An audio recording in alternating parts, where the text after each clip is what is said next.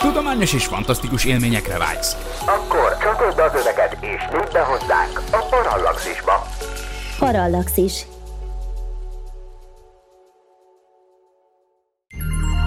Figyelem! A műsorban spoilerek bukkanhatnak fel. 12 éven aluliak számára nem ajánlott. Az MD Média bemutatja.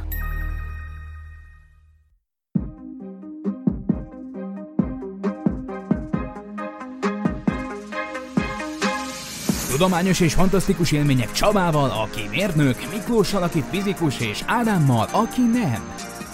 Ez itt a Parallaxis, az űrszekerek.hu tudományos és fantasztikus podcastje. Sziasztok, ez itt a Parallaxis 35. adása. A mikrofonnál Horváth Ádám Tamás, de itt vannak állandó műsorvezető társaim Csaba és Miklós. Sziasztok, fiúk! Sziasztok, és sziasztok, kedves hallgatók! Sziasztok! No hát egy nagyon izgalmas néhány napon vagyunk túl, ugyanis az Ig Nobel-díj átadás után végre megtörtént az igazi, valódi Nobel-díj átadás is. Nagyon izgalmas kutatásokért kaptak Nobel-díjat a díjazottak. Így van, hát most már elmondhatjuk, hogy amikor ezt rögzítjük, ezt az adást, addigra már bejelentették a fizikai Nobel-díjat, bejelentették az orvostudományit és a kémiait, sőt most már az irodalmit és a béke Nobel-díjat is bejelentették, de fontos, hogy csak bejelentették, ugye, tehát az átadás az mindig sokkal később történik, tehát ez pontosan az, amikor maguk a díjazottak is meg, meg tudják, Úgyhogy ez megtörtént. Az egy jó kérdés amúgy, hogy a koronavírusra való tekintettel hogy fog megtörténni az átadás, hiszen korábban a Parallaxis is hírt adott arról, ugye a Parallaxis blog, hogy bizony lehet, hogy idén online lesz majd a díjátadó. Aztán olyan hírek is napvilágot láttak, amely szerint a díjátadó majd meg lesz tartva azért csak nagyon kevés meghívottal, tehát hogy most azt hiszem itt még nincs teljes konszenzus, de egy biztos. Most már tudjuk, hogy kik kapják a díjat. És ami a fizikát illeti, ott természetesen nagyon, nagyon, én nagyon örültem az idei díjaknak, mert megérdemelt és régóta várt díjak kerültek kiosztásra, olyan értelemben, hogy év, évek, de ha ne, lehet, hogy évtizedek óta beszéltünk arról, hogy például Roger Penrose-nak, illetve hát vele együtt Stephen Hawkingnak a fekete lyukak matematikai megalapozásáért illene Nobel-díjat kapniuk. Hát ugye tudjuk, hogy Stephen Hawking meghalt 2018-ban, és természetesen a Nobel-díjat nem lehet, a Alfred Nobel végakaratának megfelelően nem lehet poszthumusz adni, úgyhogy Stephen Hawking nem kaphatott Nobel-díjat, de akivel együtt, tehát gyakorlatilag évtizedeken keresztül együtt dolgozva fektették le a fekete lyukaknak a fizikai és matematikai hátterét. Roger Penrose, Sir Roger Penrose, ő most végre megkapta a díjat, és legalább ennyire megérdemelt volt, hogy, hogy két, két olyan kutató is kapott, a, a, akik igazolták, hogy ilyen fekete lyukak valójában tényleg léteztek, például okáért konkrétan a szupermasszív fekete lyuk, ami a tejútrendszerünk középpontjában található, Ugye ez, ez például Andrea Géz, aki minden idők negyedik női fizikai Nobel-díjasa, ez szégyenletesen alacsony szám, ugye a 216 díjazottból csak négy nő van, de, de most már legalább van négy nő, nézzük így a dolgot, és hát reméljük ennél már csak javulni fog az arány. De, de, de ő, ő volt például az, az, az, aki azt a kutatócsoportot vezette, amelyik konkrétan infravörös tartományban meg tudta figyelni a tejútrendszerünk közepén levő hatalmas nagy, sok százmillió naptömegű fekete lyukat, ami a galaxisunk középpontjában van. Nyilván nem magát a fekete lyukat figyelték meg, hiszen azt nem lehet látni, hanem azt, hogy körülötte hogyan keringenek a csillagok, és ebből egyébként a fizika már a 17. század óta ismert Kepler törvényeit felhasználva ki tudták számítani, hogy mekkora naptömegnek kell ott lennie, mekkora tömegű égitestnek kell ott lennie, ami a galaxisunk középpontjában van, és hát ez annyira nagy tömeg volt egy olyan kicsi helyre összezsúfolva, hogy arra következtettek helyesen, hogy ez csak is egy fekete lyuk lehet, tehát ezzel tényleg első között igazolták uh, Andrea Géz csoportja, hogy ilyen tényleg létezik, és hasonló módon Reinhard Genzel Németországból is ugyanúgy azért kapta meg a harmadik díjazottként szintén most a díjat, mert ők ő, ők is részt vettek a fekete lyukak, szupermasszív fekete lyukak megfigyelésében.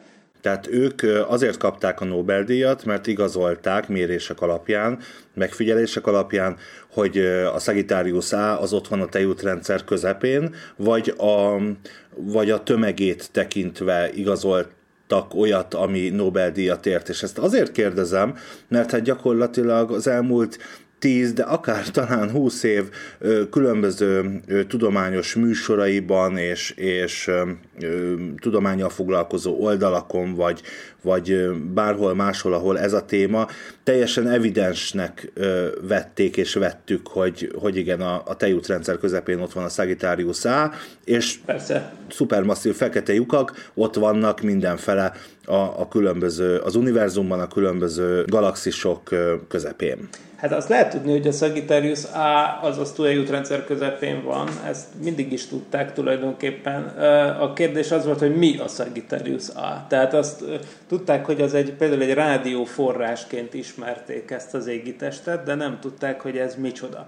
Az persze megérne, megérne egy egész adásnyit, hogy azt most nem megyünk bele nyilván, hogy hogy, hogy hogyan következtették ki, hogy pont a nyilas csillagkép irányában pont ez, ez az a pont, amely abban az irányban van, amerre a mi galaxisunk közepe van. Ez persze nem egy egyszerű kérdés nyilván, mert persze ugye mi az éléről látjuk az egész galaxis korongunkat, ugye ez maga a tejút, amit látunk egy szép nyári éjszakán, és hát az egy igen komoly és egyáltalán nem triviális forradalom volt, hogy rájöjjenek, hogy hát ez tulajdonképpen egy ilyen egy korong alakú galaxisban vagyunk benne, és azt látjuk az éléről nézve, és aztán no pláne még azt kitalálni, hogy ennek merre van a közepe, azt szintén nem volt egy triviális ügy, de hát ez sokkal régebben megtörtént, tehát ezt már beazonosították, már bőven a 80-as, 90-es években már jól lehetett ezt tudni, hogy a Sagittarius a csillagképnek ez a része, vagyis a nyilas csillagképnek ez a része van abba az irányba, ahol, ahol a tejútrendszer a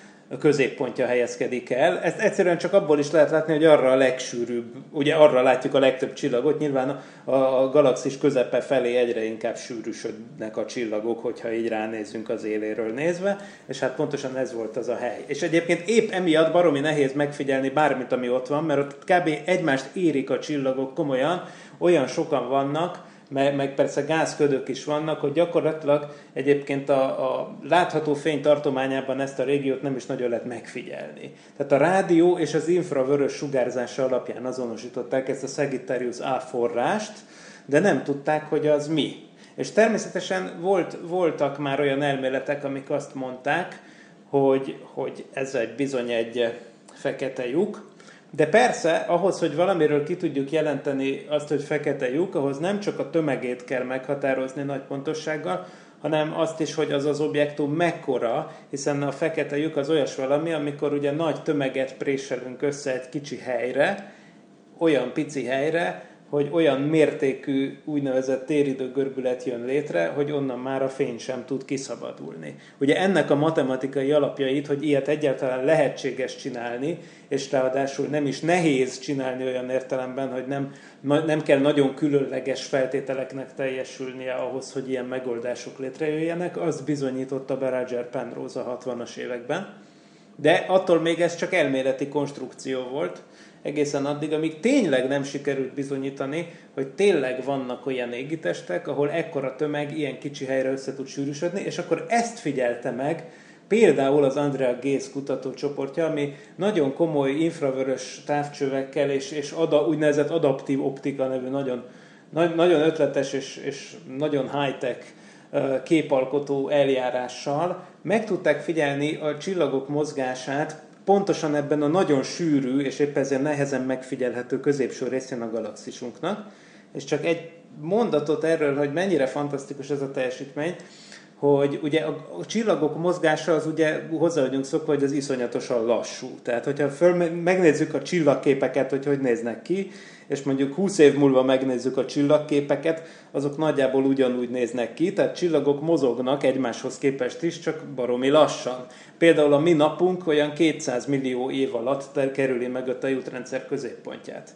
Viszont ott a közepén, ahol pici hely van, és közel vannak ehhez a Sagittarius ához a csillagok, meg tudtak figyelni Andrea Gézék olyan csillagokat, amik 15 év alatt, tehát egy megvárható, tehát egy megfigyelésekkel végig követhető idő alatt megkerülik ezt a régiót, ezt a, ezt a titokzatos objektumot. Ugye az a fekete lyuk, amikor látod, hogy valami kering valami körül, de nem látod, hogy mi az, hiszen az fekete, hogy a neve is mutatja, nem látod a keringés középpontját, csak azt látod, hogy valami rohadt nagy tömegnek kell nagyon kicsi helyen lenni, mert egy csillag 15 év alatt megkerüli azt a tartományt. Na, ilyesmiket sikerült lefényképezniük, és akkor onnantól már csak ki kellett matekozni, hogyha ilyen pici hely van, hogy 15 év alatt meg lehet kerülni, és, és, és ekkora és ekkora a tömege, amit más módszerekkel ki sikerült találni, akkor az bizony a fizika mai állása szerint csak egy fekete lyuk lehet.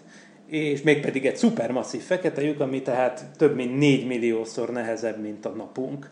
És ez, ez, ez egy fantasztikus eredmény volt a maga idejében és azóta persze ezt már sok független módon igazolták, és ezért kaphatta meg Penrose is a Nobel-díjat most, hiszen a Nobel-díjnak nem csak az a feltétele, hogy egy fantasztikus fizikai elméletet kelljen alkotni, ami tök jól hangzik, meg szép, hanem nagyon fontos, hogy kísérleti igazolás is legyen rá, és éppen ezért mondta Stephen Hawking, hogy hát sajnos valószínűleg ő soha életében nem fog Nobel-díjat kapni, igaza is lett, de Penrose most megkapta, ezért mondom, nagyon megérdemelten. Nagyon örültem. Ha Stephen Hawking még élne, akkor ő is most Nobel-díjban részesülne? Részesült volna? Én azt hiszem, hogy, hogy igen. Én azt hiszem, igen. Annak ellenére, hogy az ő legnagyobb kontribúciója a fekete lyukak elméletéhez az az, hogy a fekete lyukakból kilép ez az úgynevezett Hawking sugárzás, és idővel, de idő alatt nagyon-nagyon-nagyon sok, akár 100 milliárd éves időskálát kell érteni, a fekete lyukak elpárolognak.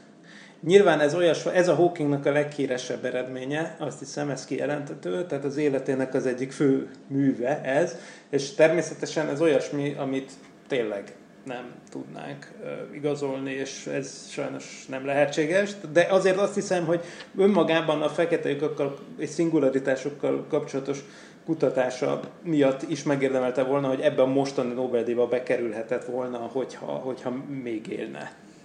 Hát sajnos már nem említetted, hát ugye nem látjuk, mert hogy a fekete lyuk fekete, ahogy a neve is sugalja, de hát azért eh, egy szupermasszív fekete lyuk között azért nagyon, hát hogy úgy fogalmazok, eh, nagy az akréciós korong. Tehát azért ott a gázok nagyon-nagyon felmelegednek, eh, ergo fényesen is világítanak, tehát az, azok a, és most akkor nem a fekete lyukunkról, nem a Sagittarius A-ról beszélek, amire nehéz rálátni, hanem, hanem másik galaxis szupermasszív fekete lyukáról. A csillag sűrűség miatt nehéz oda belátni, vagy ennek más technológiai akadálya vannak. Most ugye nem olyan régen sikerült lefotózni gyakorlatilag. Pontosan, igen, erről akarok mesélni, hogy való igaz, hogy pontosan a csillag sűrűség miatt nehéz rálátni, és ezért vagyunk érdekes módon a sajátunkkal nehéz helyzetben, hiszen mi a saját galaxis magunkat az éléről látjuk, és sok csillag van útban. És az emlegetett projekt, amit mondasz, hogy sikerült úgymond lefényképezni rengeteg rádiótávcsővel egy másik galaxisnak a központi fekete lyukát, ami ugyan sokkal messzebb van, mint a sajátunk, az Event Horizon Telescope nevű fantasztikus, egyébként szintén Nobel-díjas projektről van szó, ugye ezt említetted, amivel tényleg egy, egy nagyon, nagyon, nagyon bonyolult eljárással sikerült képet alkotni egy másik galaxis belsejében levő fekete lyukról. Most ez azért volt egyrészt lehetséges, mert azt nem az éléről látjuk, hanem valahogy kicsit oldalról látunk rá, és ugye mivel ezek ilyen korong alakú galaxisok, ezért, hogyha mondjuk úgy, úgy fölülről látunk rá, ha úgy tetszik, akkor, akkor ugye nincs annyi csillag az útban, és pontosan ezt emiatt azt előbb sikerült lefényképezni, annak ellenére, hogy az Event Horizon Telescope Egyébként a Sagittarius a fekete lyukról is akar képet alkotni, de még mindig nincsenek azzal készen, hiszen pont, pont ahogy mondod, sok minden van a kép útjában. Ilyen szempontból tényleg varázslatos, még egyszer, hogy ez a mostani Nobel-díj, ez mennyire nagy eredmény, hogy, hogy olyan közel sikerült fér, férkőzni az infravörös tartományban megfigyelésekkel ehhez a mi saját fekete lyukunkhoz, hogy, hogy tényleg lehessen olyan csillagokat látni, amik 15 év alatt megkerülik a galaxis középpontját, hát az, az van egy szenzációs, és hát máig teljesen elképesztő eredmény. Zárójelben talán érdemes megemlíteni, hogy ez az Event Horizon teleszkóp, ez nem egy teleszkóp, hanem egy teleszkóp rendszer a világ számos pontján, sőt az űrben is elhelyezett teleszkópok, rádióteleszkópok segítségével készítették. Így van. Így van, ahogy mondod. És nagyon sok ideig és sok helyről kell adatokat gyűjteni ahhoz, hogy azokat összekombinálva egy olyan nagy távcsőnek feleljen meg, mint ami akkor akár az egész bolygó, vagy akár még nagyobb is, hiszen mondott, hogy űrbeli rádiótávcsöveket is belevonnak már. Ezzel lehetővé válik az, hogy hogyha ügyesen kombinálja össze az ember az adatokat, pontos időjelekkel ellátva, akkor bizony olyan, mintha lenne egy ilyen több százezer kilométer átmérőjű hatalmas rádiótávcsövünk, ami fantasztikus, de hát az egy piszok nagy munka, és az egy óriási kollaboráció, egyébként persze több százan dolgoznak benne, úgyhogy emiatt ott nem is lesz triviális amúgy, ha majd azért megadják a Nobel-díjat, hogy azt ki fogja átvenni. Ugye a Nobel-díj törvény, a Nobel végerendelete sajnos kicsit idejét múlt, mert konkrétan tiltja, hogy a fizika tudományában konzorciumoknak adják a díjat. A Nobel békedíjnál nincs ilyen gond, az most is egy szervezet kapja meg, azt igen gyakran. Hát mi mindannyian Nobel-díjasok vagyunk, ha emlékeztek, mert maga az Európai Unió egyszer, mint olyan megkapta a béke Nobel-díjat. Tehát ott nincs ilyen gond, hogy, hogy hány emberből kell állni a szervezetnek, de, de, de sajnos a fizikában az van, hogy maximum hárman kaphatják meg egyszerre. Mi elég ósdi, mert nyilván a Nobel idejében még rendszerint egyéni teljesítmények voltak a jellemzők a fizikában, most viszont már egyre gyakoribbak az olyan projektek, amikben tényleg, mint például az Even Horizon Teleszkóp, több százan dolgoznak együtt. Természetesen ezzel kapcsolatban és a többi Nobel-díjazott kutatásról is tudnánk még hosszan-hosszan beszélgetni, de minden friss információt a parallaxis.emtv.hu oldalunkon megtaláltok, folyamatosan hírt adunk a díjazottak személyéről, vagy a kutatásokról pontosabban. No, én amondó vagyok, hogy ezek után térjünk rá a mai adásunk témájára. Hát katasztrófa filmekről már beszélgettünk itt, de mi van akkor, hogyha már leomlottak a felhőkarcolók, mi történik azután az őskorba megyünk vissza, vagy csak a középkorba, restartoljuk a civilizációt, elkezdünk fejlődni, vagy úgy maradunk? Tehát évezredeken keresztül ilyen kis mikroközösségeket, törzseket alakítunk ki. Nem lehetséges egy kicsit, hogy most is így élünk már valamennyire, tehát ilyen közösségi médiás buborékokban érlelődünk, nem nagyon nézünk ki, aztán, hogyha találkozunk valaki mással, akkor van egy jó nagy csattanás. Tehát érzem én ennek a körvonalait már a mai világunkban is, illetve ö, szerintem mindenkinek van egy olyan kollégája vagy családtagja, aki kifejezetten várja ezt az apokalipszis utáni helyzetet, és minden nap újra és újra előáll, hogy már nincs messze, már nincs messze, és, és nagyon pessimista, és mindent elmond azzal kapcsolatban, hogy mit kell majd csinálni. Ti találkoztatok ilyennel, vagy ti magatok vagytok esetleg azok, akik ezt szajkózzák? Nem hiszem, mert akkor már itt a műsorban is mondtátok volna ezt párszor. Ez egy tök érdekes kérdés, mert az ember ilyen posztapokaliptikus világokra, vagy világvége helyzetekre gondol, akkor olyanok jutnak először eszébe, amit itt műsorban is már megtárgyaltunk, illetve megtárgyaltatok ti is, egy aszteroida becsapódása, vagy nem tudom, egy neutroncsillag belép a naprendszerünkbe, vagy bármi olyan, ami, ami egy elkerülhetetlen nagy katasztrófával jár. Jó, utóbbi nagyobb katasztrófával jár talán, mint mondjuk egy kisbolygó ütközés, ha nem olyan nagy az a kisbolygó, de hát ki tudja. Szóval a lényeg az, hogy valójában viszont nem ez történik. Egy posztapokaliptikus világban hát nem élünk most, de, de nagyon arra fele tartunk. Én szerintem ez nem úgy fog történni, hogy tényleg jön egy aszteroida, és Bruce Willis megy megállítani, és feláldozza az életét, hopp, spoiler, hanem, hanem ez egy folyamat nagyban a klímaváltozás hatására egy olyan helyzetben vagyunk, hogy azon az úton vagyunk, vagy nem is tudom, hogy fogalmazzak, tehát hogy folyamatosan változó, relatív élő dolog, ahogy, ahogy maga a Föld is, meg, meg az egész univerzum él, hogy így fogalmazzak, ez a helyzet is egy, egy, egy folyamatosan változó dolog, és innenben belülről nem tűnik ez változásnak. Kicsit olyan, mint a, amit a Miklós emlegetett a műsor elején, hogyha fölnézek a csillagokra, és 20 év múlva fölnézek a csillagokra, akkor nagy, ugyan, ugyanott fogom őket látni, nem tudom, élnék egy millió évet, vagy élnék 200 ezer évet, akkor észlelném ezt a változást. És, és ha bár a, a klímaváltozás hatásait az elmúlt tíz évben talán nagyon jobban érzékeljük most, több a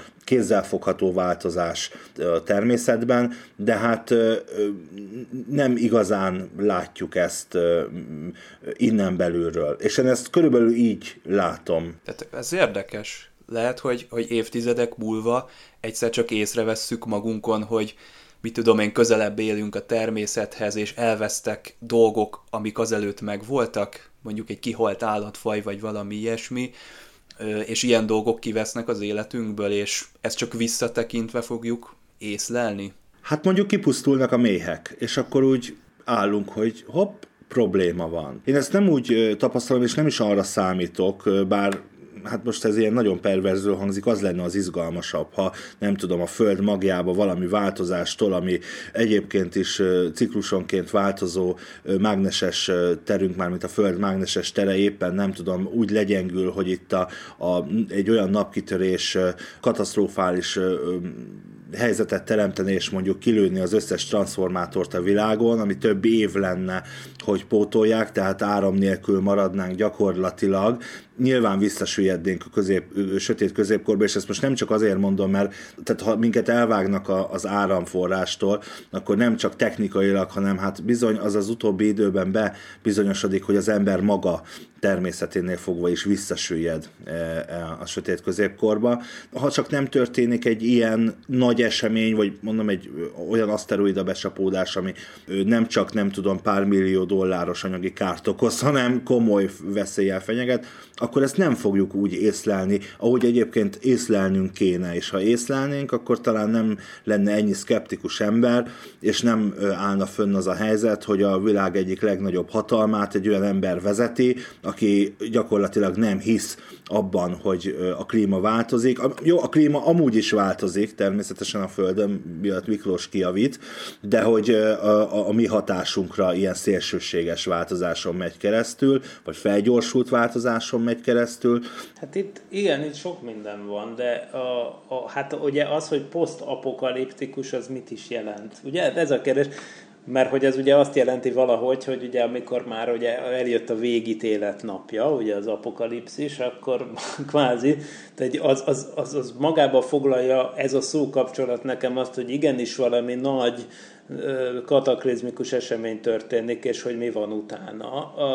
Mert egyébként, amit Ádám mond, az persze a történelemnek a saját kis folyása a medrében, és az a persze abszolút egyetértek, hogy úgy általában a történelem az, az úgy mond, hogy, hogy hogy is mondjam csak, szépen, lassan, szinte egyensúlyi állapotokon keresztül haladva, mondaná a fizikus, jut el az egyik állapotból a másikba, és emiatt aztán persze generációs időskálák kellettek eddig ahhoz, hogy, hogy valami komoly dolog változzon, ami persze a történelmi távlatból jól látszik, de ha az ember benne él, akkor egyáltalán nem biztos, hogy történik bármi, lásd a csillagok mozgása az égen, ugye? Tök jó, hogy Ádám mondja ezt, szerintem ez mind-mind mind igaz. De az van, hogy, hogy a posztapokaliptikusság az nekem mégiscsak azt, azt jelenti, hogy igenis történik valami brutális esemény, ami egy emberöltön belül történik, és akkor utána átkerülünk. Tehát ez pontosan attól lenne egy brutális dolog, hogy, hogy, hogy, hogy még, még élénken élnek az emlékek akár az iránt, hogy mi volt azelőtt.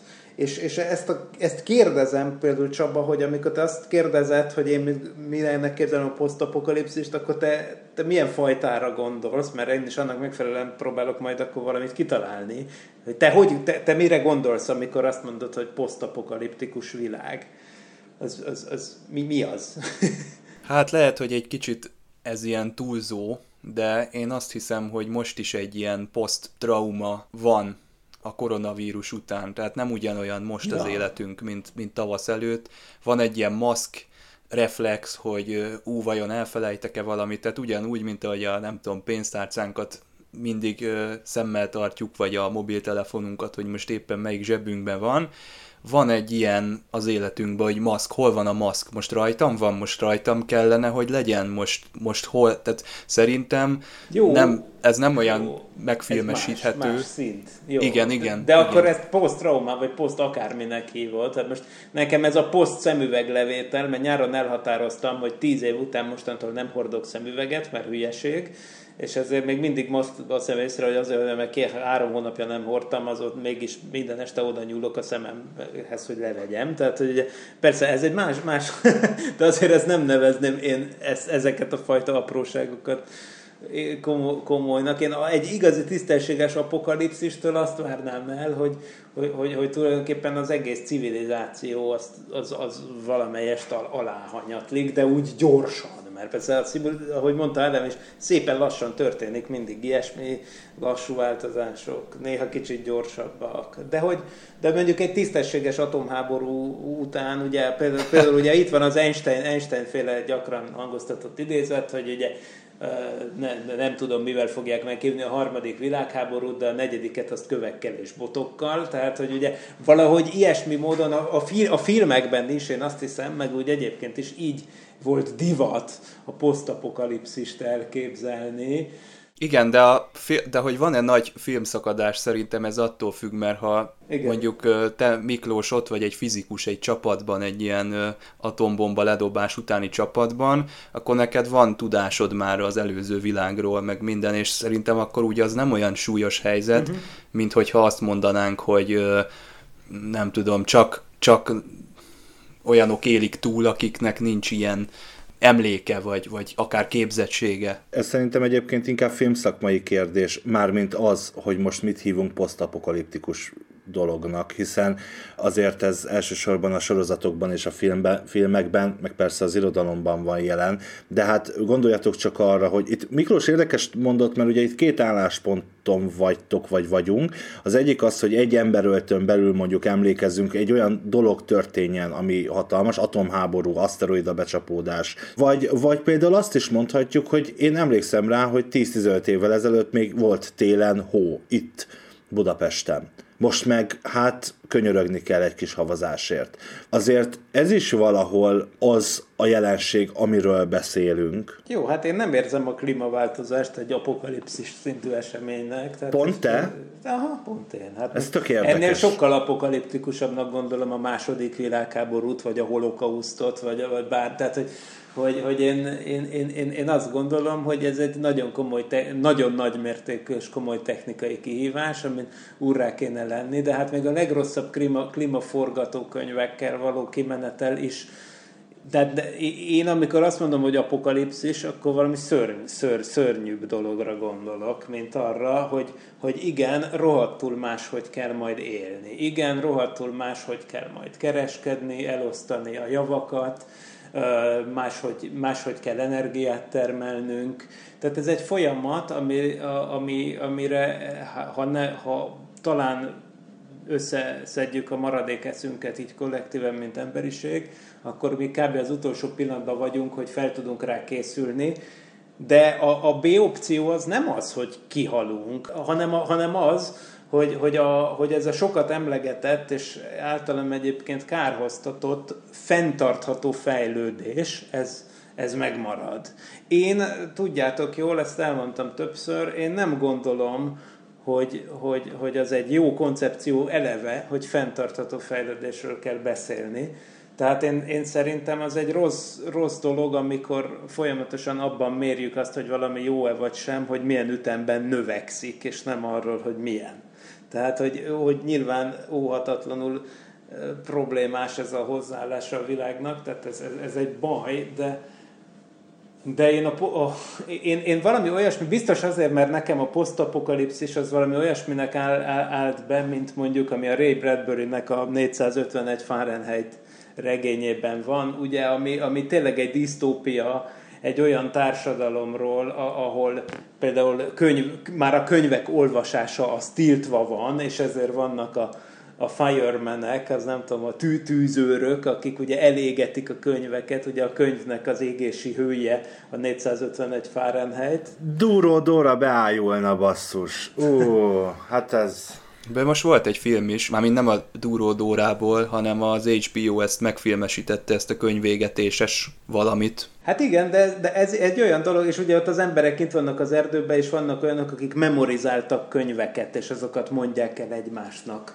amiket nem... Tehát, hogy na az, igen, szóval lehet, hogy, hogy, hogy ne, bennem van a hiba. Én amikor azt gondolom, hogy posztapokalipszis, akkor, akkor minimum valami ilyesmi, vagy minimum olyan, mint a majmok bolygója, amikor csak két és fél óra után derül ki, hogy tulajdonképpen a Földön vagyunk, mert kiáll a fél szabadságszobor a Földből, a tengerparton berosdásodva. Tehát, hogy, hogy, hogy, hogy valami ilyesmi, tehát, hogy e, túl magas nekem a mérce, biztos disztópia vagy, vagy apokalipszis téren. Alapvető különbség szerintem ott van, hogy én nem, nem a technológiai, meg ilyen infrastruktúrális dolgokhoz kötöm a, az igazán vad posztapokaliptikus állapotokat, hanem a konfliktushoz. Tehát hogyha legyen bármi, ami miatt vége van a világnak, hogyha nem tudnak a törzsek eleve hogy ilyen törzsi állapotok vannak, hogyha az emberek nem tudnak egymással beszélgetni mondjuk félelemből, vagy tudatlanságból, vagy gyűlöletből, vagy elítélésből, akkor az fogja fenntartani a, a posztapokaliptikus állapotot, és nem, mert hogyha sokan összefognak, akkor csinálnak valamit, hogyha meg mindig a háborúskodásra kell gondolkodni, az azért visszafogja a fejlődését a, a dolgoknak, és szerintem itt van a kulcs, és a filmek is ezt a részét ragadják ki, hogy saját magunktól van a legnagyobb félnivalónk ilyen helyzetben. Igen, de akkor viszont, ha így érted, akkor meg az, akkor, ha e- ezt, ezt hívod így, akkor én meg osztom azt a véleményt, hogy akkor már most is ebben vagyunk, mert, mert az, hogy a törzsek nem tudnak egymással szóba állni, és mondtad ezt a párhuzamot a mostani véleménybuborékokkal, meg a, a véleménybuborékkal kb. ekvivalens és szintén gyakran használt szófordulattal a párhuzamos társadalmakkal ahol ugyanolyan emberek élnek kb. ugyanott egymás mellett, de mégis, mintha más világokban élnének, annyira más van a fejeikben, mert más csatornákon kapják az infókat, és, és, és, más, és csak olyan emberekkel beszélnek, mint, a, milyen, mint akik nagyjából ugyanazt gondolják, mint ők, és ráadásul ezeket a csodálatos algoritmusok, ezek igazából például a Facebook működés és a többi, ez nyilván rá erősít erre, helyet, hogy, hogy tompítaná ezt a, ezt a, ezt a szétválást. Abszolút, ez, ez, ez abszolút oké, okay, hát a, a, akkor én azt osztom, hogy hát ez azért nem posztapokaliptikus, mert akkor hát ez a, ez a valóság. Tehát a civilizációnk az tudja ezt produkálni magától igen, is, nem, tehát igen. úgy is tudunk egymás torkának esni, hogy jön a víz, gáz, meg az internet, és szerintem össze tudunk hozni egy jó Ugye azt hittük, hogy a 20. században lezongoráztuk ezeket a világháborúkat, és ezek a konfliktusok nem is olyan jellegűek, hogy most kell az olaj, kell a gyarmat, kell a terület. Egyszerűen párhuzamos dimenzióban élsz, nem értem, amit mondasz, jobb esetben legyintek rád, rosszabb esetben szét akarom ütni az arcodat egy bunkóval. Én nem akarok pessimistának tűnni, de inkább én azt tapasztalom, hogy nem az van, hogy nem értem, amit mondasz, hanem nem is akarom érteni, amit mondasz. És inkább ez Így a jellemző, van. de pár szó erejéig hagyd térjek vissza azért a, a klímával kapcsolatos posztapokaliptikus dolgokra. Az előbb kimaradt ez a, ez a, a, a beszélgetésből, hogy a például mondjuk ha a klíma hatására, vagy a klímaváltozás hatására megváltozik mondjuk az éghajlat a Föld egyes részein, akkor ugye most látjuk, hogy a migrációs válság mit okozott Európa szerte. Ezzel lehet vitatkozni, nem is a politikai vonzatáról beszélek, de tény, hogy nagyon sokan döntöttek úgy keleten, hogy nyugatabbra jönnek. Most ez természetesen egy mondom, lehet arról vitatkozni, hogy ennek mi volt az oka, és mennyiben köthető ez mondjuk a klímához, mert azért ez nem. De kicsit talán igen egyébként. Én össze tudom kötni a szíriai asszályos időszakkal az ISIS-nek a hatalomra kerülését, ha nagyon akarod.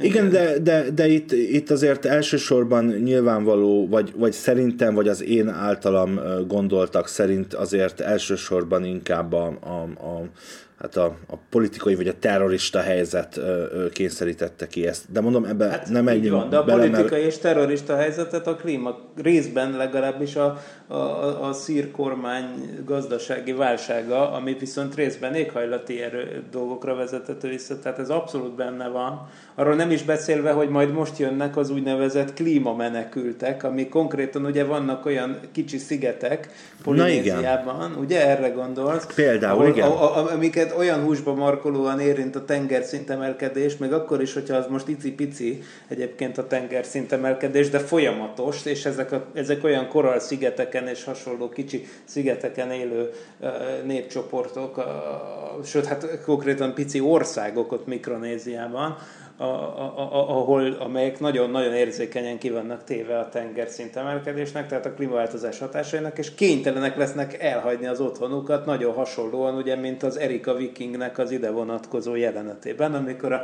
bölcsek ugye vitatkoznak arról, hogy, hogy most izé, van-e özönvíz, vagy nincs, miközben már, izé, már a melkasuk ér a víz, de még mindig vitatkoznak tovább. Tehát ugye e, ez van ez van, az is van, hogy az egyenlítő környékéről a mérsékeltebb éghajlat felé lesz egy ilyen áramlás a, tömegeknek. És, és persze én ezzel csak azt tudom mondani, hogy az emberek mindig vándoroltak, részben klímaokokból is. Annak is klimatológiai hatása volt egyes kutatások szerint, hogy mondjuk a 13. században így volt a tatárjárás, és akkor a mongol birodalom elkezdett keletre, vagyis nyugatra jönni, Tudjuk jól a magyar történelemből, hogy milyen katasztrofális következményekkel járt, mert tényleg milliós nagyságrendű áldozatot szedtek, ami azért a 13. században azért az nagyon durva volt. Tehát, és aztán ugyanúgy, amikor visszahúzódott a mongol birodalom a 13. században, azt is kapcsolatba hozták klimatológiai dolgokkal. Tehát, tehát igen, az mindig is volt, mind, mind, mindig is volt, hogy, hogy a klímaváltozás hatására az embercsoportok mozognak. Hát, eh, ja. Jó, de ez igaz, rendben, eh, és tök igazad van. Viszont, viszont eh, mondjuk a 13. században, bár megmondom őszintén, hogy a történelmnek azon része az nekem egy kicsit azért foltos, bevallom őszintén, de a 13. században nem volt Trump elnök, aki kerítést épít a mexikói határa, nem volt Orbán Viktor, aki kerítést épít. Hát igen, negyedik Második Béla volt meg Genghis Khan, igen. Igen, ja. tehát nem akarok politikailag ennyire belemenni, de azt most úgy gondolkodunk mi emberek, hogy én most itt lakom Budapesten, e, ebben a lakásban, de magyarként ez az ország az enyém is, ahogy az összes magyaré gondolkodnak így az emberek, meg akár mondjuk én is, de valójában nem ez a helyzet, vagyunk itt most 7 milliárdan, van egy bolygónk, és az a miénk.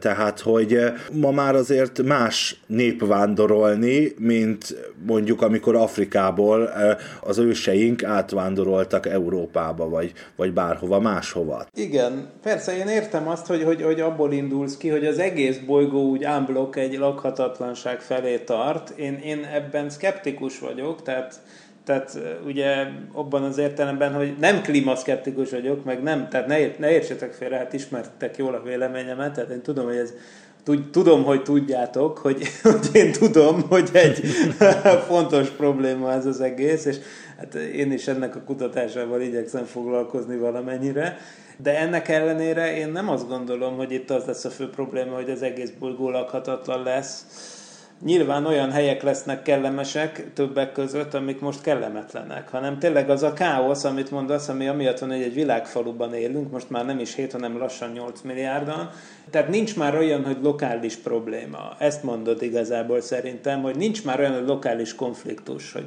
Igen.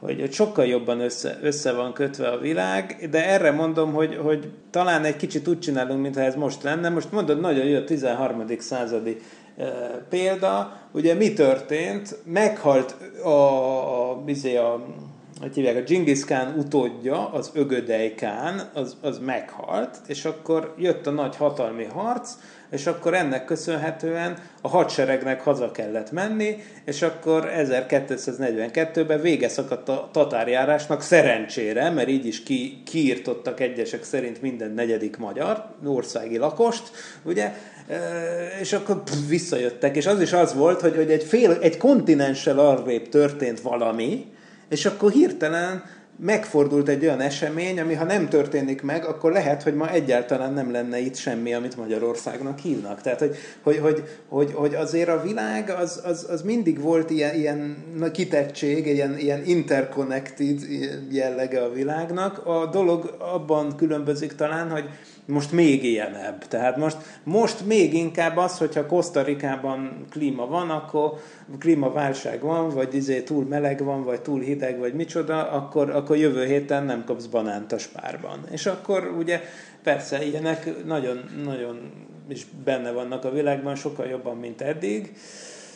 De én pontosan azért akarok folyamatosan visszatérni arra, hogy ilyesmikkel már találkoztunk, mert eh, ugye az, az, az mondják, hogy ugye a, tört, hogy a történelem az élet tanító mestere, ugye, hogy ezt latinul bele is vésették nekünk minden, minden év elején a, a törifüzet első oldalára, és, és hát csak ebben tudunk bízni, hogy, hogy, eh, hogy, hogy talán tudjuk példának használni azt, hogy, hogy hogyan lehet megoldani ilyen dolgokat, meg hogy egyáltalán meg lehet őket oldani. Hát annyi olyan időszak volt az emberiség történetében, amikor azt mondták, hogy hú, hát ez már tényleg a vége, hogy gyerekek, ez, ez, ez aztán, ez, most izé ezerben, hogy most mindjárt jön a végítélet, most már aztán tényleg ennyire szar még soha, sose volt. Y2K. Ja, igen, volt. pontosan. Igen, igen. Vagy hát tényleg, hát olyan szörnyűségek történtek, olyan népírtások történtek.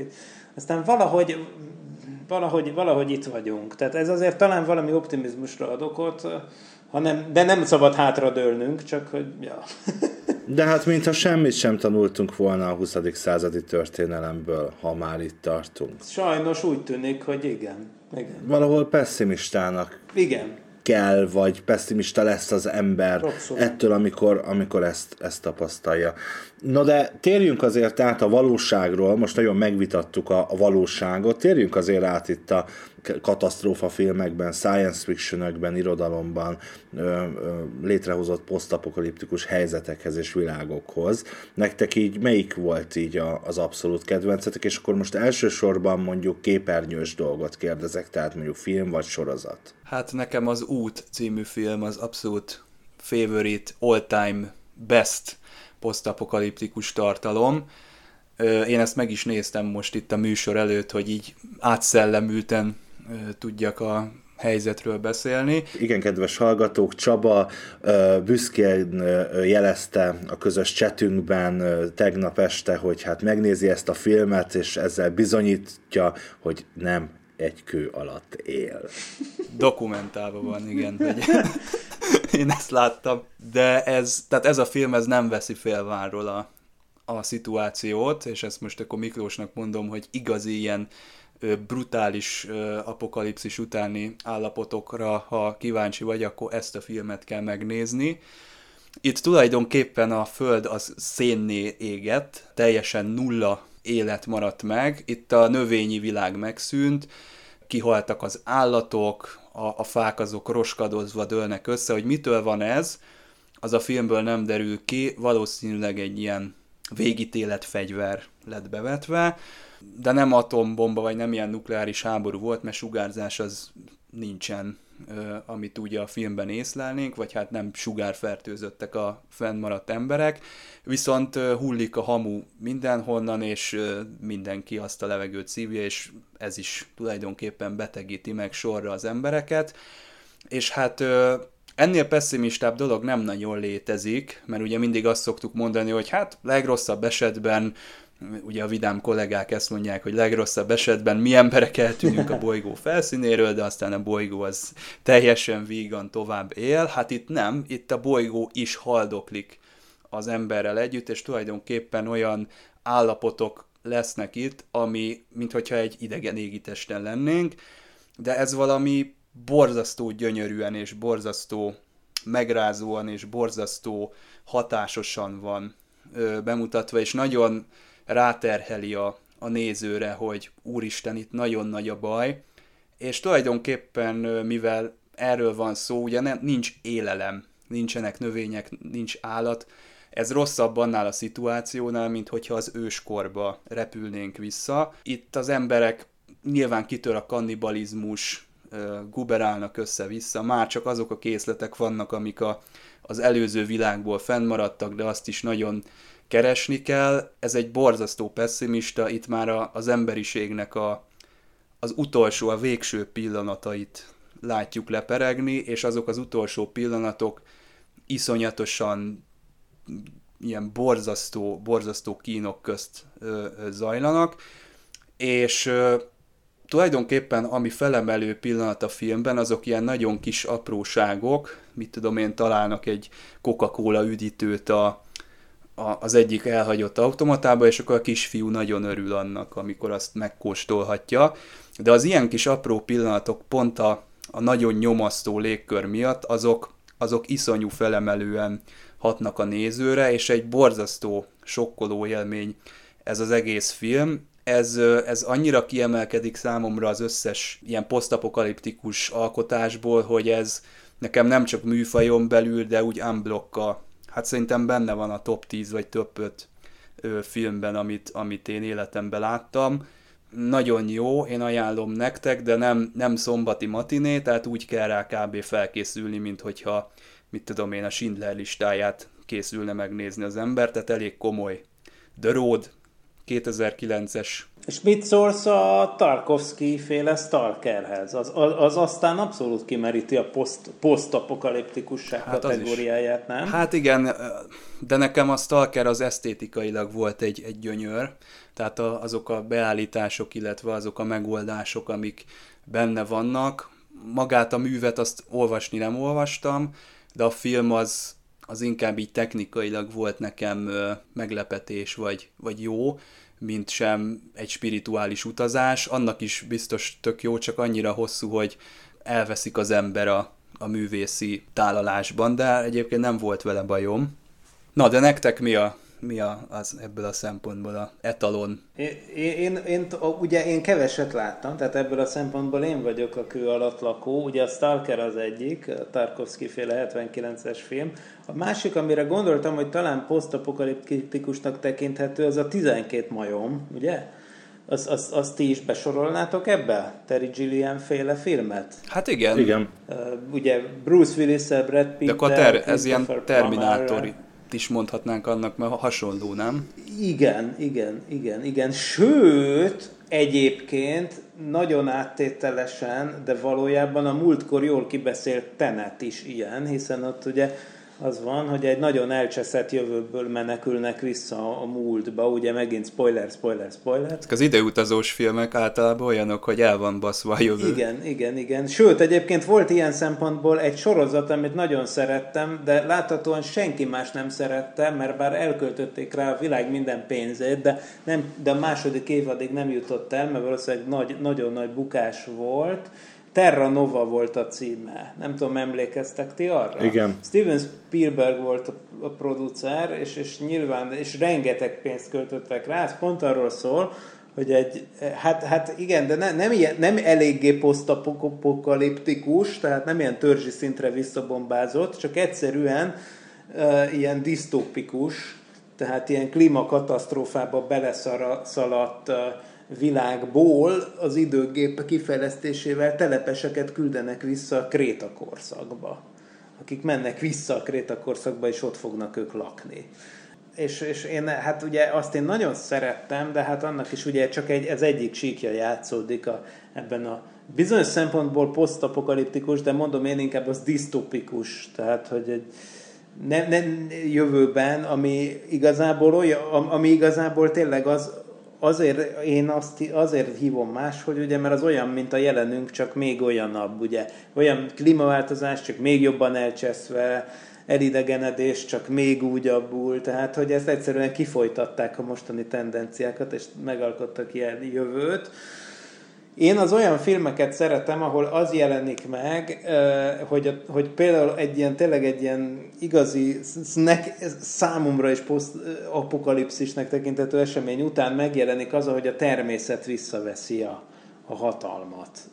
Ahol ez, ahol ez jól meg van jelenítve, az nekem mindig nagyon tetszik amúgy. Tehát, hogy, hogy mint ahogy most is persze említettétek a koronavírus utáni helyzetet, hogy ott is valami elképesztő sebességgel kezdte el a természet visszavenni az élőhelyeit, hogy delfinek jelentek meg Velencénél ott a, a, a, a partoknál, meg minden. Ugye évszázadok óta nem volt kb. ilyesmire példa. Vagy, ugye talán elmondhatjuk a kedves nézőknek, hogyha nem lett volna ez a rohadt járvány, akkor, akkor ugye már megjártuk volna Pripyatyot. Pont ezt akartam mondani. Ugye? Ahol a Cser, és persze Csernobilről is beszéltünk már egy korábbi adásban, hogy ugye, ugye ott 1986-os tragédia után kitelepítették a lakosságot, és ott éppen ezért mindennél gyönyörűbben lehet azt megfigyelni, hogy egy olyan területen, ahova nem engedtek be senkit évtizedekig, hogyan hódítja vissza a természet ezt. És nekem ez mindig döbbenetes és hátborzongató belegondolni abba, hogy, hogy mennyire gyorsan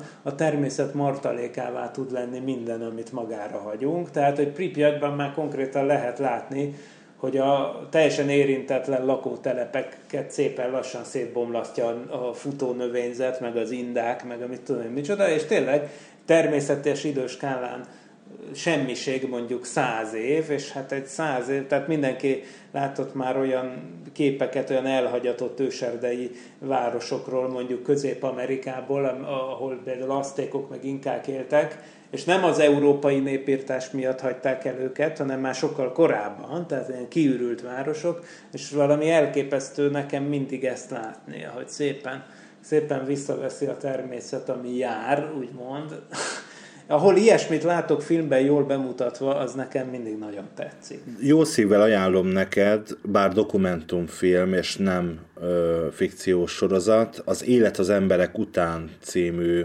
hát itt Magyarországon általában a Spektrumon megtalálható ö, sorozatot, amiben különböző ö, helyszíneken végigveszik azt, hogy, hogy ha hirtelen eltűnnének az emberek, akkor hogy venné vissza a természet? Egy év múlva, tíz év múlva, száz év múlva, ezer év múlva a helyét a, a civilizáció maradék, a civilizáció maradékán, vagy hát városainkban e, egyébként. Amúgy az jutott eszembe közben pont a Terra Nova kapcsán, hogy, hogy minden csak, tényleg minden nézőpont kérdés és a relativitás elmélet, mint olyan, egy sokkal nagyobb e, igazság, mint e, hogy csak a, a fizika, mint, mint a fizikában, mert hogy a dinókhoz képest mi egy posztapokaliptikus világban élünk, nem? Na, ez tök jó, hogy mondod.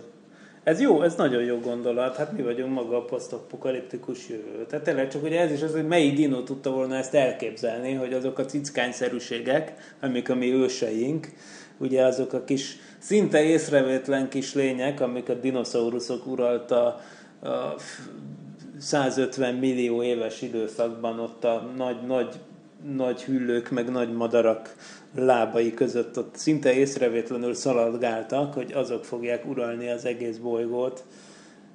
És ja. akkor most a madarak a faágon és így van, képetve néznek igen. ránk, hogy na mi lett ebből ők meg ott, ott csipognak. Civilizációban. Igen, igen, igen, szegények. És nem is tudják, hogy, hogy valaha az ő őseik nagyon keményen ledominálták a mi őseinket. Hát igen, de azt is mondta Ádám, hogy, hogy valószínűleg ez is ugye, ez még inkább olyan, hogy ez, ez aztán tényleg a nagyon lassan változó dolgok időskálája. Úgyhogy érdekes. Érdekes dolog ez, hogy, hogy, hogy ami most így pillanatképszerűen rettenetesen fájhatna, hogyha most valaki bevillantana nekünk egy lehetséges jövőképet száz év múlva, az lehet, hogy az ottani, ottan lakóknak természetszerűen egyáltalán nem fog fájni, hiszen ők ehhez lesznek hozzászokva és esetleg valami mondákat mondanak majd a mostani időről, mint valami mitikus aranykorról, ami vagy létezett, vagy nem, de úgyse tudják elképzelni, mert nincs róla tapasztalatuk, hogy nekünk most milyen fasza, ugye?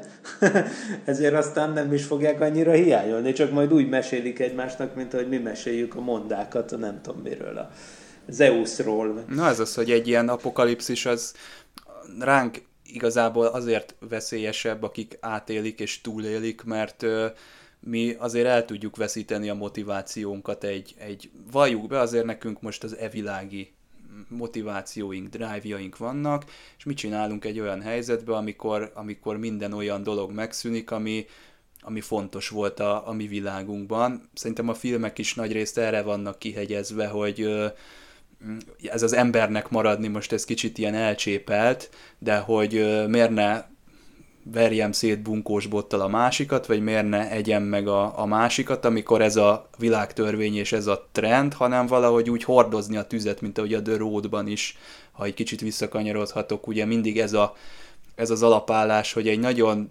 kilátástalan helyzet, egy, egy végtelenül mindenki öngyilkos lenne legszívesebben, de vannak olyan karakterek, akik, akikben ott van az, hogy éljük túl, és igazából azok a jó fiúk, akik nem nem ölik meg a másikat, nem csinálnak semmi hősiest ezen kívül, de egyszerűen csak azt mondják, hogy inkább nem fogom megenni azt a másik embert. Meg egyébként egy nagyon fontos dologról, egy posztapokaliptikus dologról még nem esett szó, mert hogy beszélgettünk arról, hogy lassan mi történik a valóságban, a világban, mi történik, a, ha nem tudom, jön egy aszteroida, de mondjuk... Mi történik, ha Trumpot megválasztják? Így van, de mondjuk mi történik, ha jönnek az idegenek? A földön kívüliek, mint például a Falling Skies éghasadás című sorozatban, amit Magyarországon is lehetett látni pár évvel ezelőtt.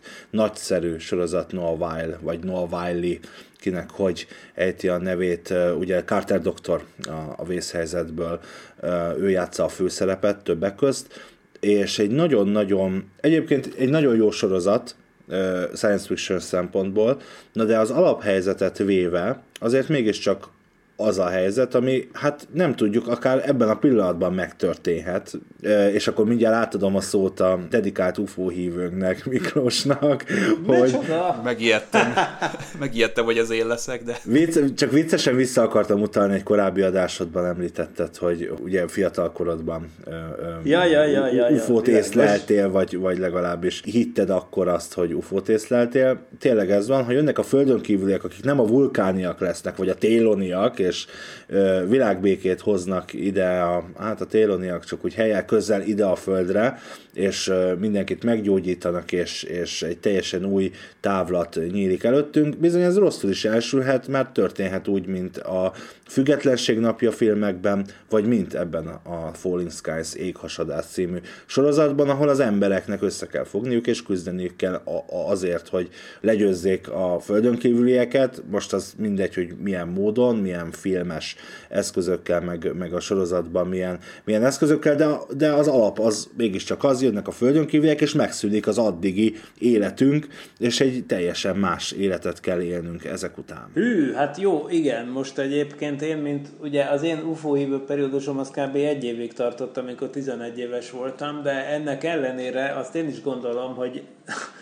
hogy, hogy ez egyébként megtörténhet. Tehát, hogy ez az első kapcsolatfelvétel. Én, én is gondolom azt nyilván, hogy, hogy egyedül vagyunk, és hogyha nem vagyunk egyedül, akkor viszont ezerszer valószínűbb, vagy milliószor valószínűbb, hogy a többiek azok fejlettebbek, mint mi. És gondoljunk bele egy, egy alapvető szituációba. Jó, feltételezhetjük azt, amit egyébként Roddenberry univerzuma is feltételez a Star Trekben, hogy mire az ember eljut arra a technikai fejlettségre, mindegy, hogy mi által, hogy utazzon a, a világok között, addigra elér egy olyan elme, vagy lelki, vagy, vagy nem tudom most így hirtelen mi a jó szó, tehát egy olyan állapotot, uh-huh. ahol nem a, a nem igen. tudom, a pénzhajhászás, meg nem a nem tudom mi lesz a legfontosabb. Viszont, igen, igen. viszont gondoljatok, De... bocs, viszont gondoljatok bele abba, hogy ha most rendelkezésünkre állna az emberiségnek az, hogy elutazzunk más világokra, és ott találnánk életet, de mondjuk találnánk, nem tudom most olajat, ilyen hülye aranyat, tök mindegy, ami számunkra itt a Földön értékes,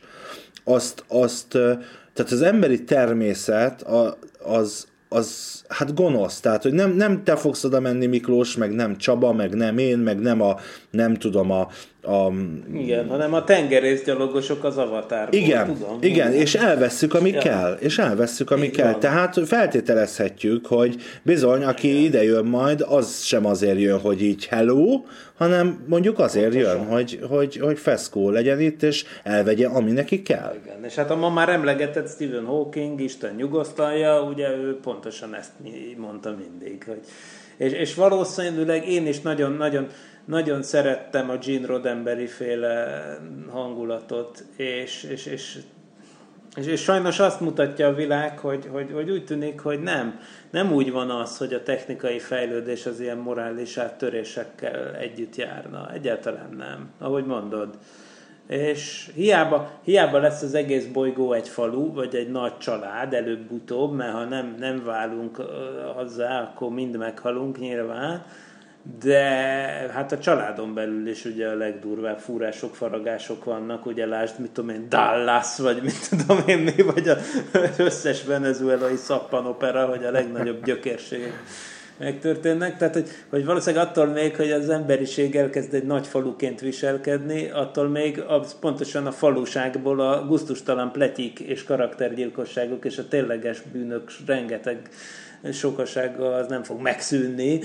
Tehát ne, már én elvesztettem az ezirányú illúziómat, és szerintem az egész emberiség valahogy a 90-es évek tájékán ebből így kijött. Tehát akkor, akkor, akkor volt ez, amikor a Fukuyama mondta, hogy véget ér a történelem a Szovjetunió felbomlásával, és mostantól már nem lesz több háború lényegében, vagy csak ilyen pici lokális konfliktusok, és most már, ne, hogy ennek már vége, és most már izé van, mostantól már mindent meg tudunk beszélni, hát ez, ez, nem, ez nincs, és nem is lesz. És gondolom, hogy, hogy, hogy persze, hogyha az IT is olyan, mint mi, és hogyha nyersanyagot jön kihasznál, ki, kitermelni, vagy bármi ilyesmit, akkor, akkor elképzelhető, hogy neki sem a béké lesz a szándéka, viszont én azt gondolom, viszont azt meg gondolhatom talán, hogy ha már olyan szuperfejlett, akkor másmilyen jellegű igényei vannak, tehát például nem jön ide mégse nyersanyagot kitermelni, mert ugyan mi a túrót tudna innen elvinni komolyan, tehát ha már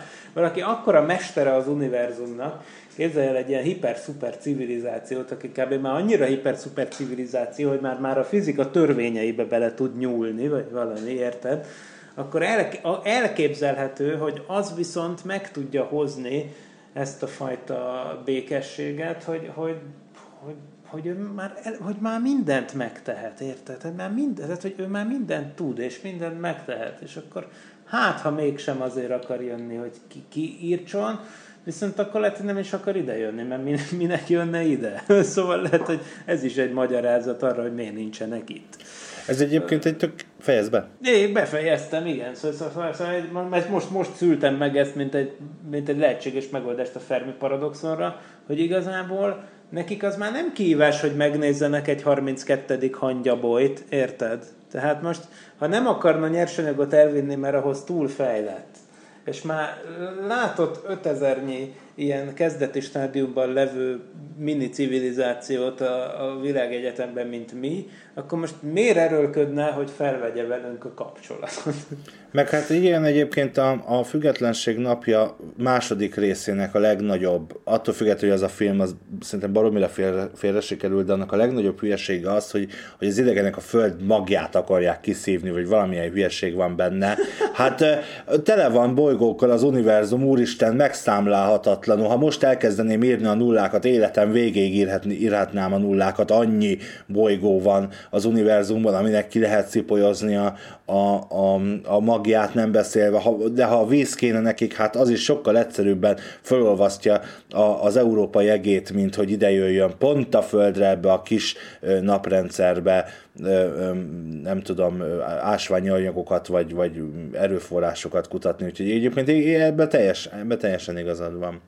Csabi, ehhez a, a kérdéskörhöz van még hozzáfűzni valód esetleg? Az idegenek? Igen. Hát így... De legyen valami, mert ebben még így kevés volt a posztapokalipszis. Hát szorosan nincs, csak annyit tudok mondani a kedves hallgatóknak, hogy a, ha frissen hallgatják a műsort, rögtön amikor megjelent, egyrészt nagyon helyes, másrészt akkor holnap, pénteken, ö, október 16-án érkezik a Star Trek Discovery harmadik évada, ami egy ilyen posztapokaliptikus világban fog játszódni az előzetesek alapján, úgyhogy azt tessék megnézni. Bizony, ott most volt egy időugrás, tehát azért járunk majd egy posztapokaliptikus világban, mert nem a megszokott ö, ö, idő skálán mozgunk, ö, nem a 22., 23., 24. században, hanem most bizony a 30. századba ö, kerülünk. Tudjátok ki lakik a 30. században? A családhoz tartozik Köb ükunokai fokon egy 30. századbeli rokon.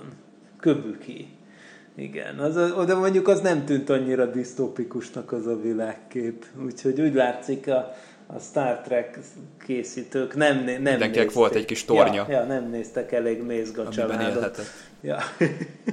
ha ti posztapokaliptikus filmet készíthetnétek, vagy írnátok egy regényt, vagy sorozatot, vagy bármi, akkor mi lenne a, az alapötlet? számotokra? Mi, mi az, ami, ami számotokra az igazi posztapokaliptikus történés és storyline lenne? Ez, a, ez az a kérdés, ami tök jó lett volna egy adástaplóba megnézni, mert jó kérdés, de hirtelen nem tudok rá semmit mondani. Biztos, hogy valami olyasmi lenne, ami nem olyan, hogy becsapódik valami aszteroida, vagy idegenek jönnek, tehát próbálnék valami, valami mást prezentálni. Ilyen kis dolgot, kisebb léptékű dolgot találnék én ki.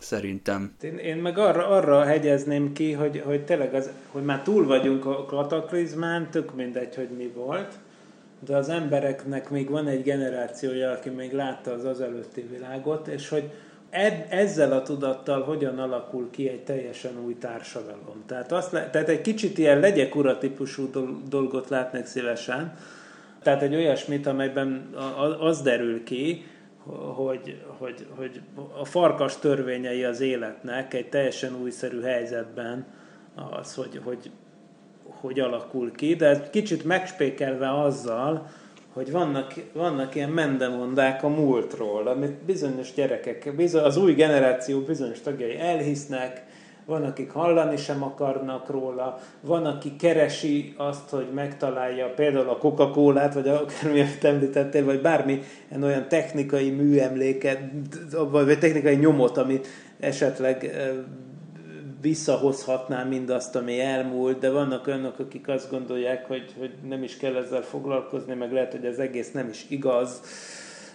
Szóval, szóval valami olyas, olyan ilyen csoportlélektani dolgot néznék inkább e, e, ilyen, ilyen keretbe belerakva, hogy, hogy, hogy, hogy, hogyan alakul ki az, hogy hogyan stabilizálódik egy társadalom egy ilyen teljes átrendeződés után, és hogy milyen, milyen törvények, szabályok alakulnak ki. A moral, moralitás mennyiben változik, vagy, vagy az egynejűség, vagy a, mit tudom én, tehát ilyen, ilyen random dolgok, a pénz szerepe, vagy hogy hogyan, hogyan lesz, vagy mi, mi definiálja majd egy ember értékét, hogyan alakul ki egy uralkodói osztály, vagy miféle munkákat kell végezni, amivel értéket teremtenek az emberek. Szóval ez, ez egy somó alapvető kérdés, ami pontosan olyasmik, amik miatt az emberek antropológusnak mennek, csak hogy én nem mentem antropológusnak, de azért egy kicsit engem is érdekelnek ezek a kérdések, és tök jó lenne egy olyan sorozat, ami tisztességesen belemegy ezekbe. És látjátok, eleve sorozatot mondok, mert szerintem ez olyasmi, amit nem lehet egy ilyen feature filmben, egy ilyen egész estés filmben kibontani, hanem ez egy több évadnyi dolog. És nyilván ez már létezik is ez a sorozat, csak még nem láttam. ez a műfaj, igen, ez annyira gazdag, hogy nekem én topzódom ebben a ebben a jobbnál jobb filmek vannak ebből. Valahogy kevés az olyan, hát hogyha eltekintünk a B kategóriától, akkor szerintem minden szerzőnek jó gondolatai vannak, akik erre az útra mennek. Nekem itt a közelmúltból a Death Stranding című videójáték, ami nagyon, egy nagyon egyedi posztapokaliptikus setting, akkor ez a The Road, ez, ez is egy, egy eddig szerintem soha nem látott, bár már egy tíz éves film, de én azóta se láttam ilyet. Mad Max nélkül nem újjon el műsor, hogyha posztapokaliptikus témáról van szó, az is, azt is jó filmnek nevezném. Én nem, ha valamit írnék, akkor szerintem én nem, nem rúgnék már itt lab, labdába, mert Én olyan kreativitást látok ebben a ebben a mezőnyben, hogy eszembe sem jutna kitalálni ilyet. Jó, jó, nyilván, igazad van. Úgyhogy kérdezzük vissza akkor Ádámot, mert ő is egy csomó mindent látott. Ő sem élt egy kő alatt. Amit Miklós, te fölvázoltál filmet, vagy sorozatot, sorozatot, az nagyjából már filmben láttad. már létezik, ez a, az, az Emlékek őre című film. Oh, Egy kicsit máshogy, mint ahogy te fölvázoltad, aki esetleg látta a hallgatók közül, az, az biztos, hogy, hogy összekapcsolta a kettőt. Nagyon érdekes megközelítése egy ilyen posztapokaliptikus helyzetnek, és az az utáni helyzetnek, hogy az Emlékek őle című filmet mindenképpen javaslom neked is, Miklós, és mindenkinek, aki még nem látta, de nyilván, ahogy a, a Mad Max, ahogy Csabi is említette, a Mad Max kimaradt azért a beszélgetésből, kimaradt a, a Százak, a Visszatérők című sorozat, a The CW TV sorozata, ami egy kicsit lagymatagabb, kis tini ö, sorozat, ha így mondhatom, már ezzel biztos sokakat megsértek, de hogy nyilván nem az a kemény vonalas, ö, nem, nem egy stalker, tehát hogy nem, nem ez a vonal, de ott is gyakorlatilag egy, egy világvége szituáció után vagyunk, amikor kiderül, hogy nincs is vége a világnak, úgyhogy sok mindent lehet nézni, ahogy Csabi is mondta, hát topzódni lehet az ilyen filmekben, sorozatokban, akár még irodalomban is. Úgyhogy végehez értünk, mint a világ ennek a műsornak. Úgyhogy pre-apokaliptikusan. Megnyitjuk a posztapokaliptikus viszonyokat itt a műsor végén. Úgyhogy most megesszük egymást. Sziasztok, kedves hallgató! szóval, ha a kollégák hagyják, hogy szépen lezárjam a műsort, akkor elmondom még, hogy amennyiben tetszik a munkánk, és amit csinálunk, vagy ahogy próbáljuk a, a, a, a tudományos és fantasztikus dolgokat megismertetni veletek, vagy erről közösen beszélgetni, akkor adományotokkal nagyban segíthetitek a mi munkánkat a donate.emtv.hu oldalon, lehet Paypalon keresztül adakozni, és minden forintnak örülünk, és nagyon-nagyon szépen köszönjük. Emellett pedig még nagyon fontos, hogy mostantól, illetve már az előző alkalomtól fogva minden szokolébresztő felkerül a Parallaxis Podcast SoundCloud csatornájára, erről rengeteg hirdetést találtok, vagy ilyen kis képet a Facebook oldalunkon rendszeresen kiírjuk, de a SoundCloudon a Parallaxis Podcast nicknév alatt kell, kell minket keresni, és ott nem csak ezeket a Parallaxis Podcast epizódokat, hanem a Tilos Rádióban hallható szokolébresztő epizódjait is meghallgathatjátok, ugye, aminek egyik, sőt a Leader műsorvezetője, ha fogalmazhatok így, ugye Miklós, aki ott MZ per X, Dr. MZ per X néven jelentkezik, ugye, ha jól tudom. Úgyhogy olvas olvassatok minket Facebook oldalunkon is, kövessetek, illetve a blogunkon is, a parallaxis.emtv.hu oldalon mindig megtaláljátok a aktuális adásainkat, illetve az ahhoz tartozó cikkeket is, és emellett pedig tudományos és fantasztikus hírekkel is jelentkezünk gyakorlatilag szinte naponta, úgyhogy mindig-mindig van izgalmas, tudományos és fantasztikus ol- olvasni való az oldalainkon. Keressetek, olvassatok minket, szóljatok hozzá, kommenteljetek, minden feedbacknek örülünk köszönjük, hogy velünk tartottatok a mai alkalommal is. Legközelebb október 29-én délután 6 órakor jelentkezünk új műsorral, egy speciális, különleges adással jövünk akkor. Addig pedig további kellemes podcast hallgatást kívánok nektek, és ne felejtjétek, ez a formátum annyira tökéletes, hogy kép sem kell hozzá. Sziasztok! Sziasztok! Sziasztok! Nem volt elég a tudományból és a fantasztikumból? Olvasd a parallaxis.emtv.hu-t, lájkold a Facebook oldalunkat, nézd a YouTube csatornánkat, és hallgassd a Szokolébresztőt a Tilos Rádióban. A Tudományos Újságírók Klubja és a Tudományos Ismeretterjesztő Társulat által a Juhari Zsuzsanna díj külön díjával jutalmazott blog podcastjét az űrszekerek.hu megbízásából az MD Media készítette. Hamarosan jön a következő rész. Jelenlegi működésünk fenntartásához és fejlődéséhez most a te segítségedre is szükségünk van. Ha szívesen olvasol, nézel és hallgatsz minket, arra kérünk, hogy támogasd a Tudományos Újságírók Klubja és a Tudományos Ismeretterjesztő Társulat által 2019-ben a Juhari Zsuzsanna díj külön díjával jutalmazott Parallaxis csapatát. Kattints a donate.emtv.hu oldalra, és adományoddal segítsd a tudományos és fantasztikus ismeretterjesztést, hogy közösen eljussunk oda, ahová még senki nem merészkedett. Köszönjük! donate.emtv.hu